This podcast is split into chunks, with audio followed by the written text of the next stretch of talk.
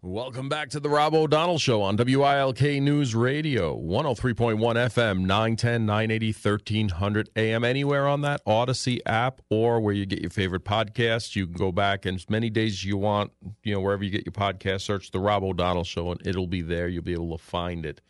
You can call or text the show at 570 883 0098. Let's go to the phones now. We have uh, Joe from Berwick on crime in Oakland. Joe. Yes. Well, hello, Rob. Uh, I haven't talked to you in a while. But uh, you know what? I, what I do, Rob, is I, I look at headlines, and I'm sure you do the same. And, and I pretty much read headlines to know what's going on. So I found a real interesting headline that said the NAACP in Oakland, California, is calling for a state of emergency. And the reason they're calling for a state of emergency is because uh, crime in in primarily uh, ethnically black neighborhoods is so out of control that they want a state of emergency declared over this issue. And and I just read that and and I just shook my head and I said, you know, this is tragic because you know the, the whole time you had uh, an administration and and and two different administrations, but they're technically one. If, if you know you follow my drift there, the, the, the administration that goes around making anecdotal claims of systemic racism in police departments. Uh, you know, fi- finding nothing but anecdotal evidence and claiming it's, it's a sign of systemic racism and demanding that basically uh, police officers be denuded of their power and authority. And, and, and that's what happens. And, and these, these uh, as you know, it happened in New York City and everywhere else, where these officers were basically told, stand down, don't do anything but react, do nothing proactive. And now because of that, you have uh, you have no Bernard Keriks anywhere. And now that they figured out what's going on, they they have no one. I don't care. I don't know what they think is going to happen because there's nobody left to lead these departments and and get them back on track because they've been told that that kind of mentality is not helpful. And so now they're calling for uh, a state of emergency over this. And, and I hate to tell them, you, you're, you ain't getting nothing. It ain't, it ain't getting any better anytime soon. Yeah. And, and it's tragic to see.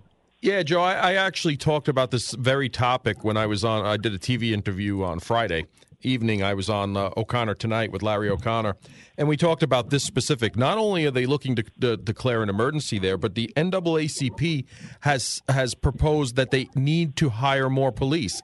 And again, this was an area that did defund the police. They did go down that road, but now they're seeing the fruits of that that negligent decision. And like you said, they've lost their best and most trained officers to retirement. They're leaving to other departments. They're just retiring altogether. They're quitting and, and starting an t- entirely different career. They're they're looking to lower standards because they cannot get the applicants to fill the positions they need, and, and it's just going to create that perfect storm of more issues down the road. But the NAACP, in addition to uh, calling for a state of emergency, has also petitioned to hire more police, which I, I find ironic. Yeah, well, the the other headline I also read, I don't know if you this one, uh, a doctor in Portland said she's had enough, and and they, they they mentioned way down in the article that she started voting Republican because she was uh, knocked out by a homeless person with a metal water bottle, and she was there for 20 minutes as her friend stood over her body fending off this homeless person and and and there was no police response.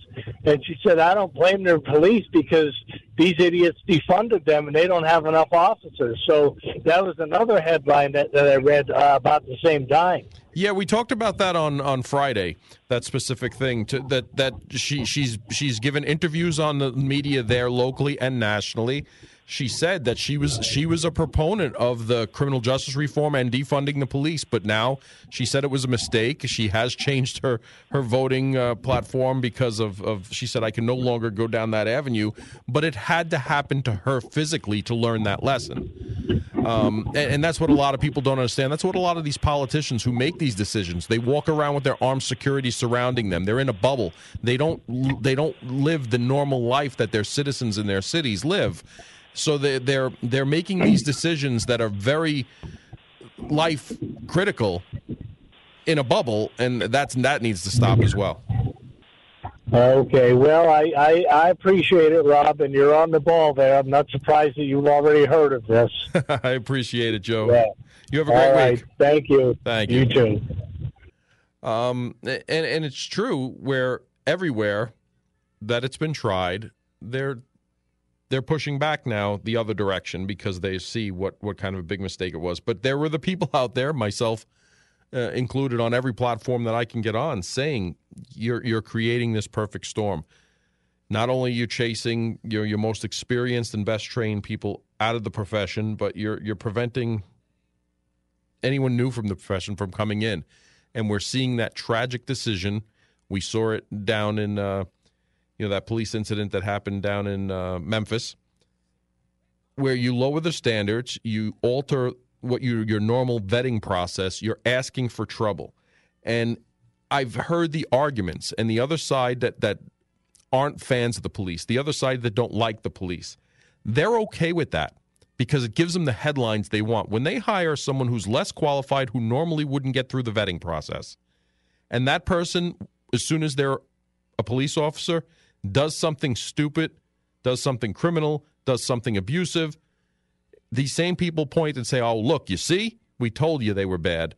But no, they're, they're bad because you lowered the standards in the vetting process to get people in that normally wouldn't get in. So you need to look at that in a holistic manner. But it's that perpetual boogeyman that politicians who can't face real problems need to create. And when you break down the actual data of what goes on, and I've done it time and time again, if you look at the actual, you know, shootings, if you look at the actual, if you look at actual crime, it doesn't support anything they're saying. Yes, there are tragic incidents where people who probably never should have wore a badge or a uniform before did something criminal, and they they're held accountable.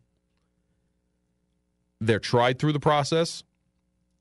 You may not like the outcome sometimes. You may like the outcome sometimes. But you know, I, I think I've been pretty straightforward in calling what I've seen criminal criminal behavior.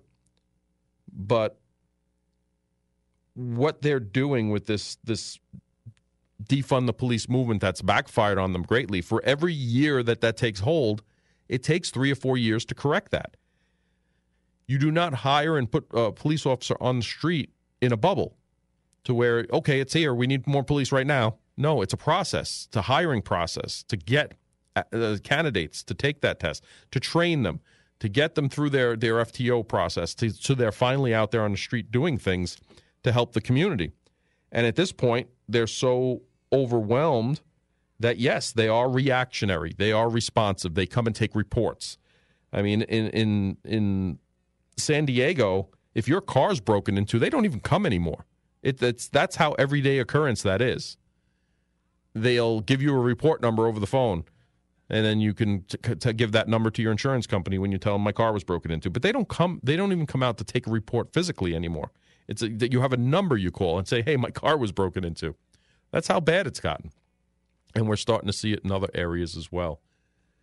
This story caught my attention too. Two owners of a local nursing home sued for fraud, neglect in New York. The New York uh, State Attorney General sued four siblings who own two local nursing homes for alleged fraud and resident neglect at a nursing home in Long Island. Now, there's no allegations here to the ones they run. It's just the same owners own these facilities here in Pennsylvania. They also own the ones in New York, which are being alleged for fraud and resident neglect at the nursing home, again in Long Island. But they also own two nursing homes here in our area. They have interest in the Kingston Rehabilitation and Nursing Center in Kingston and Hampton House in Hanover Township, according to their database. The investigation by James, that's uh, the Attorney General for New York, uh, Letitia James, office found that Cold Springs Hills owners allegedly diverted over 22.6 million in Medicaid and Medicare funds from resident care through a fraudulent network of companies that were used to conceal upfront profit taking. The lawsuit alleges that long before the COVID 19 pandemic, the owners repeatedly cut staffing at the 588 bed facility, which created poor working conditions and endangering residents. Through their lawsuit, James seeks to prevent new residents from entering the facility, install monitors, and oversee the facility's operation and finances, and ban existing and hidden owners in their roles. Now, because of this activity, and there's multiple companies that own these two facilities here in Pennsylvania, I would assume that there's some kind of joint, at least notification to the Pennsylvania Attorney General's office to say, hey, you might want to start looking into this. These are the things we found here. Again, these things don't happen in isolation. If you own multiple nursing homes and you're said to be doing alleged fraud in two of them that are in New York, it would be good practice to investigate the others, the other ones. Now, so far, there's no inkling or or allegations as for wrongdoing in the Pennsylvania um, nursing homes that there.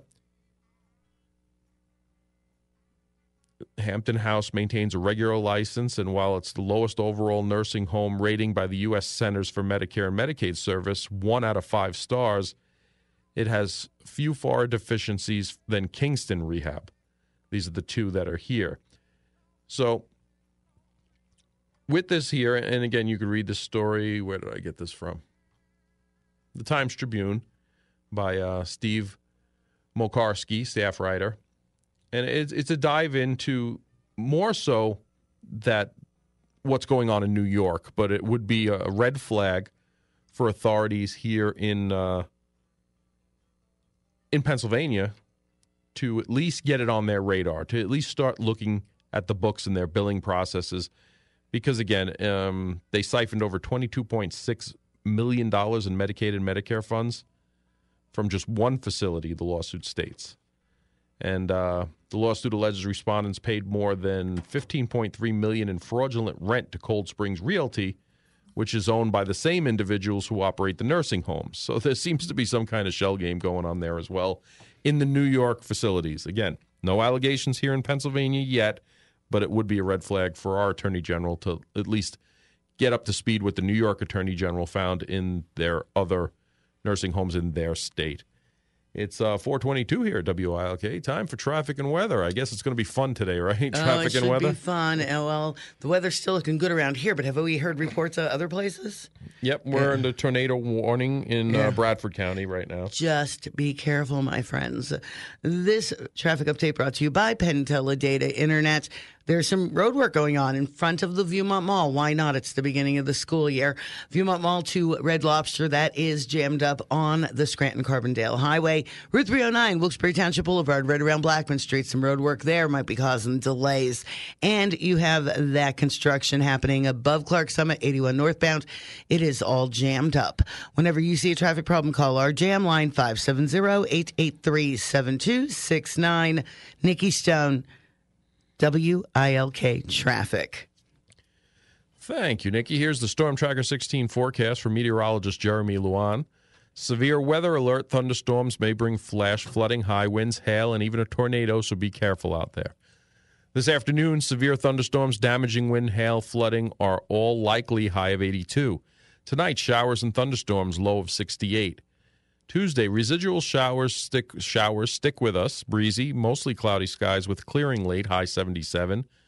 Wednesday, mostly sunny skies, gorgeous day, high 84. Thursday, mostly cloudy with a chance of afternoon shower, high 82. It's currently 82 and partly sunny here at 424. Your official weather station, WILK. Well, we told you they were going to come, so there they are, and uh, they're going to continue through the show with those EAS alerts. Just be careful out there. I just saw, again, I, I couldn't hear what they were saying, but I just saw on Fox News that um, Mike Pence may not have made the cut for the first debate due to uh, whatever criteria they have to be involved with it. He wasn't listed on the photos they showed who people who qualified for the first debate. Uh, so it's going to be interesting to see if he didn't make the cut, and by former Vice President Mike Pence uh, will not be in that first debate. But if I if I saw that right, he was not part of the pictures that were there as people who qualified for the first debate. Um, a little update on a couple of things. The remember we talked about that second alligator that was in the Kiski River out near Pittsburgh. That alligator was caught late yesterday. Last night. Sunday night, they're reporting two kayakers spotted and caught the gator. Sunday, two police officers helped lend a hand. The gator, dubbed Chomper, was the subject of a week long search after it was originally spotted. Uh, we have named him and is in custody. Kiski Township Police Chief Lee Bartolucius told the Tribune in a text message. He's now in the hands of humane officers where they will rehome him. The alligator was origin- originally reported to be between four and six feet long. So that alligator, the second alligator out in Pennsylvania, has been uh, caught, and they nicknamed him Chomper. Uh, got a text message in. Hey, Rob, did you do a piece on those 7 Eleven clerks out in Stockton who beat the ever loving out of a guy robbing the store? Uh, yes, we did talk about it last week, but the update on that is the district attorney is now looking to charge the clerks uh, with assault of that 7 Eleven store. So I know you saw the videos. The uh, the guy was had a garbage can on wheels, and he was basically unloading the shelves of cigarettes and all tobacco products behind the counter and was wheeling it out. And he was grabbed by one of the employees, and then the second employee with a broom handle, you know, went to town on the guy uh, until the police got there and arrested him. But this is this is the time we this is the days we live in. And again, you saw the video. Is it thief's justice, or did they go too far with uh, hitting him with, the broomstick until he submitted? I mean, I didn't hear of any major injuries or broken bones or stitches being needed uh, as far as that. But you've seen the video. The the guy, one guy wrestling with him while the other guy's whacking him with the broom handle. How he did not hit his partner, the other clerk, is beyond me because he was kind of worried about it, about it at some point, you know, holding him back. But what is your uh, what is your yes it is the third time that he did rob that 7-eleven they're saying um, but because it's the third time he's robbing it i mean technically they could probably charge assault because they could probably prove a jury depending on where it is that there was no need to continually hit him with the broomstick once he was down on the ground.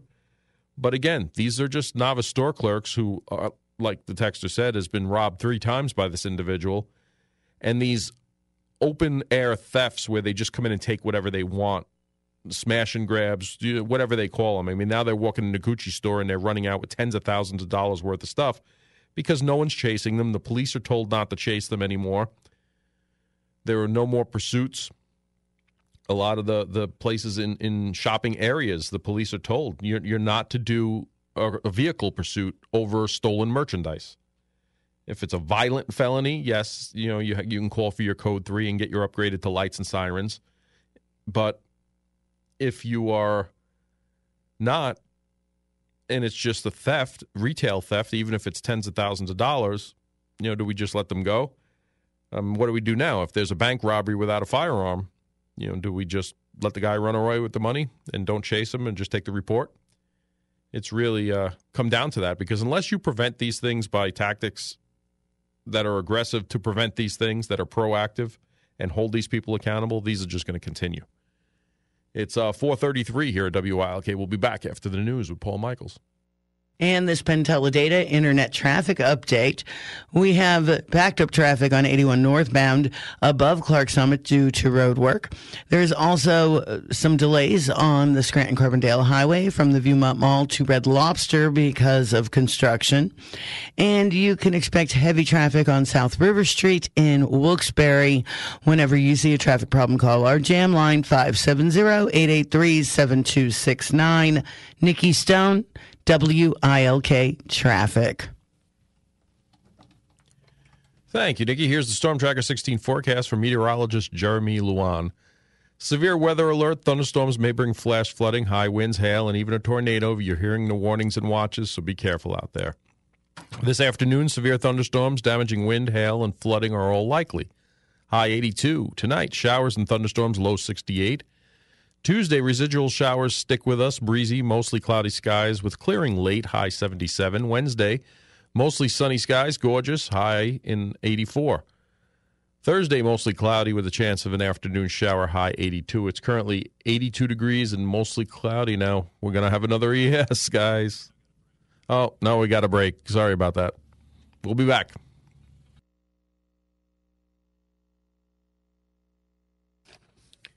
It's time for the NEPA Premium Perks. Enjoy this half off deal for the Breakout Escape Room. Get a four pack of tickets for just $48, half price if you enjoy problem solving, puzzles, games, and being your own detective, you'll love it. Many try, few succeed.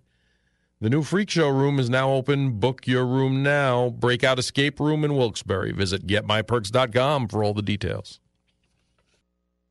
Welcome back to the Rob O'Donnell Show on WILK News Radio. It's the point in the show where we honor our police officers across the nation who made the ultimate sacrifice. 87 police officers made the ultimate sacrifice on this day, four of them from here in Pennsylvania. Our first being Lawrence, Police Officer Lawrence John Ferrelli, Chester City Police Department. He died as a result of complications from cancer that developed from directing traffic at the Commodore Barry Bridge during the Wade dump fire. Next is Constable John Thomas Caslin, Pennsylvania Constable, Westmoreland County in 1948.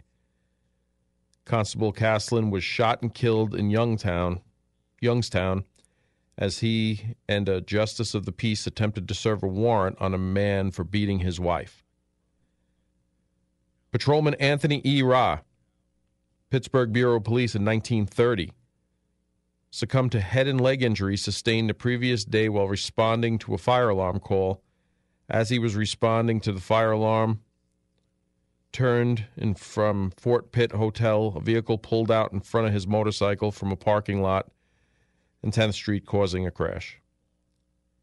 Patrolman David W. Lewis, Pittsburgh Bureau Police in 1900, succumbed to head injuries sustained on the 1st of June in 1899 while struggling with a suspect he was attempting to arrest for disorderly conduct in a saloon on Smithfield Street near 7th Avenue. And those are our four from Pennsylvania. Let's go to the phones. We have uh, Rodney from Wilkes-Barre on the clerk. Rodney. Yes, sir. Uh, I wanted to comment on the the beating on the tape there. Uh, two things. One, the the guy who was doing the cigarette stealing, he reached for his back pocket several times. He's lucky nobody shot him. And the other thing is, the guy who beat him, I think he was the Sikh. I noticed he only hit him in the legs. He didn't hit him in the torso or the head. He just wanted to lump him up a little. Yeah, or, or disable him. He was resisting the other clerk who was holding him. Uh, and you're correct. It's not like he was beating them over the head or that. He, he was hitting his lower extremities. And you know, I, I, didn't really analyze the video too much, but if he was reaching for stuff, that that threat is always there. If you're if you're that brazen to commit crimes and have committed two prior robberies in this in this establishment itself, you know they have a right to be suspicious that there might be a you know a razor, a weapon, a knife, or something like that. Yeah, it reminds me. I don't know. Years ago, there was another incident like this and the guy beat him with a machete, but he didn't cut him. He just beat him like spanked him with it. I don't know if you remember that. Yeah, I do. I do remember seeing that. And again, we're seeing more and more where this happens, and these clerks defend themselves or defend their their businesses, and they're being charged by district attorneys. So it's at, at what kind of at what clown world are we going to live in to where people don't have the right to defend themselves? Exactly. Hey, Rob, thanks for taking my call. I appreciate you. I listen every day. I appreciate you listening, Ronnie. Thanks for calling in. Um, you can call or text the show at 570-883-0098. Got a text message in. So the 7-Eleven thief will have the charges dropped. The clerks will go to prison for a year, and he'll sue police for not protecting him and clerks for $5 million. You know what? That's not that far off. And you, you ask, you say that jokingly, but here's what's going on in these cities for these offenses. We've seen it We saw it with the riots that there were in New York City where they dropped the charges for everyone that was arrested during the riots. And, and if you go back and look at the film, look at the tape, there were dozens of police officers bloodied and injured. There were dozens of police cars burnt and smashed and damaged. There were businesses that were looted. There, there was there were riots going on in New York City, and arrests were made. And the city ended up dropping all the arrests and just had a settlement for millions of dollars to pay these people. I think it was fifteen thousand dollars a piece for that settlement because they were let off. Police officers are making these quality of life arrests. They're they're arresting these these these criminals out there doing these larcenies, this stuff like this. And when the DA refuses to prosecute and drops the charges, we've discussed this.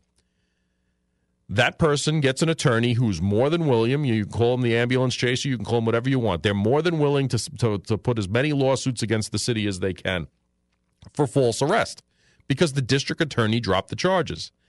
That doesn't mean a police officer didn't have the right to arrest you. You broke the law. It's a it's a district attorney's prerogative not to charge you.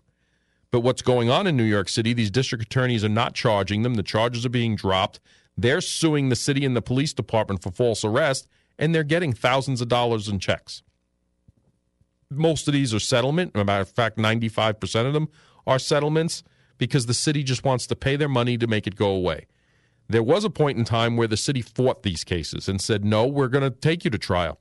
And they were winning, and they were saving the taxpayers millions of dollars. The fact that they've got away from that now and they're setting up, and, and you ask, well, why aren't the police rushing to these scenes? Why aren't the police being more proactive? Because they can't, because they're being sued. The city is indemnifying because they didn't break the law. They are enforcing the law that the legislator legis- legislation passes those laws. But the DA is refusing to charge and dropping charges, which opens up the lawsuit for civil prosecution, civil uh, civil settlements. So that's what's going on in your cities, and again, you'll see it here. So saying that the the 7-Eleven thief will have the charges dropped and the clerks will go to prison and he'll sue for millions of dollars, that's not far off because that's exactly how it happens, and it's exactly what's happening in our cities. I talk to the officers every day. It's it's despicable what's going on with these because criminal knows. Yes, I'll get tossed around. I'll do something stupid. I'll instigate it. I'll get handcuffed, I'll get arrested, I'm going to get released, and I'm going to get a lawyer and sue for false arrest, and I'll end up getting ten, fifteen thousand dollars down the road. It'll take a couple years, but a lot of these people have multiple of these because they're instigating their arrests. They want to get arrested. These people sitting in the and protesting, you know, in the middle of the streets and such like that, they get arrested, they move, the district attorney charges them, they sue the city. False arrest. Give me ten thousand dollars. This is how they make livings, some of them. Uh, 454 here WILK. We'll be back with the Rob O'Donnell Show in just a minute. Welcome back to the Rob O'Donnell Show on WILK News Radio. Let's go to the phones. We have uh, Dave from Kingston on crime. Hey, Dave, how you been? I'm fine. Thank you, Rob, for taking my call. Yeah, but first off, Reuters did a study showing that the amount of police officers in the area doesn't stop crime whatsoever. Okay, so it, it really doesn't matter the amount of cops in the area. You know, also there's Okay, a Brooklyn Da- study Dave, that what, shows what, that. what, what, what expertise do you have to even say that? Well, I read a study re- reading that. Is Rutgers wrong? I mean, like, Okay, well, this is what I mean. I, have I, actually did policing for three decades, and yes. uh, an omnipresent Okay. an omnipresence is a deterrent. I'm sorry. Okay, so the Brookings Institute also reported and did a study that all states that 40 to 50 percent of those in prison for whatever crimes are basically the 20, the bottom 20 percent of Americans and the poverty level. Okay, so if you're in the bottom 20 percent, you're most likely to commit a crime because it comes down to inequality and poverty in this country.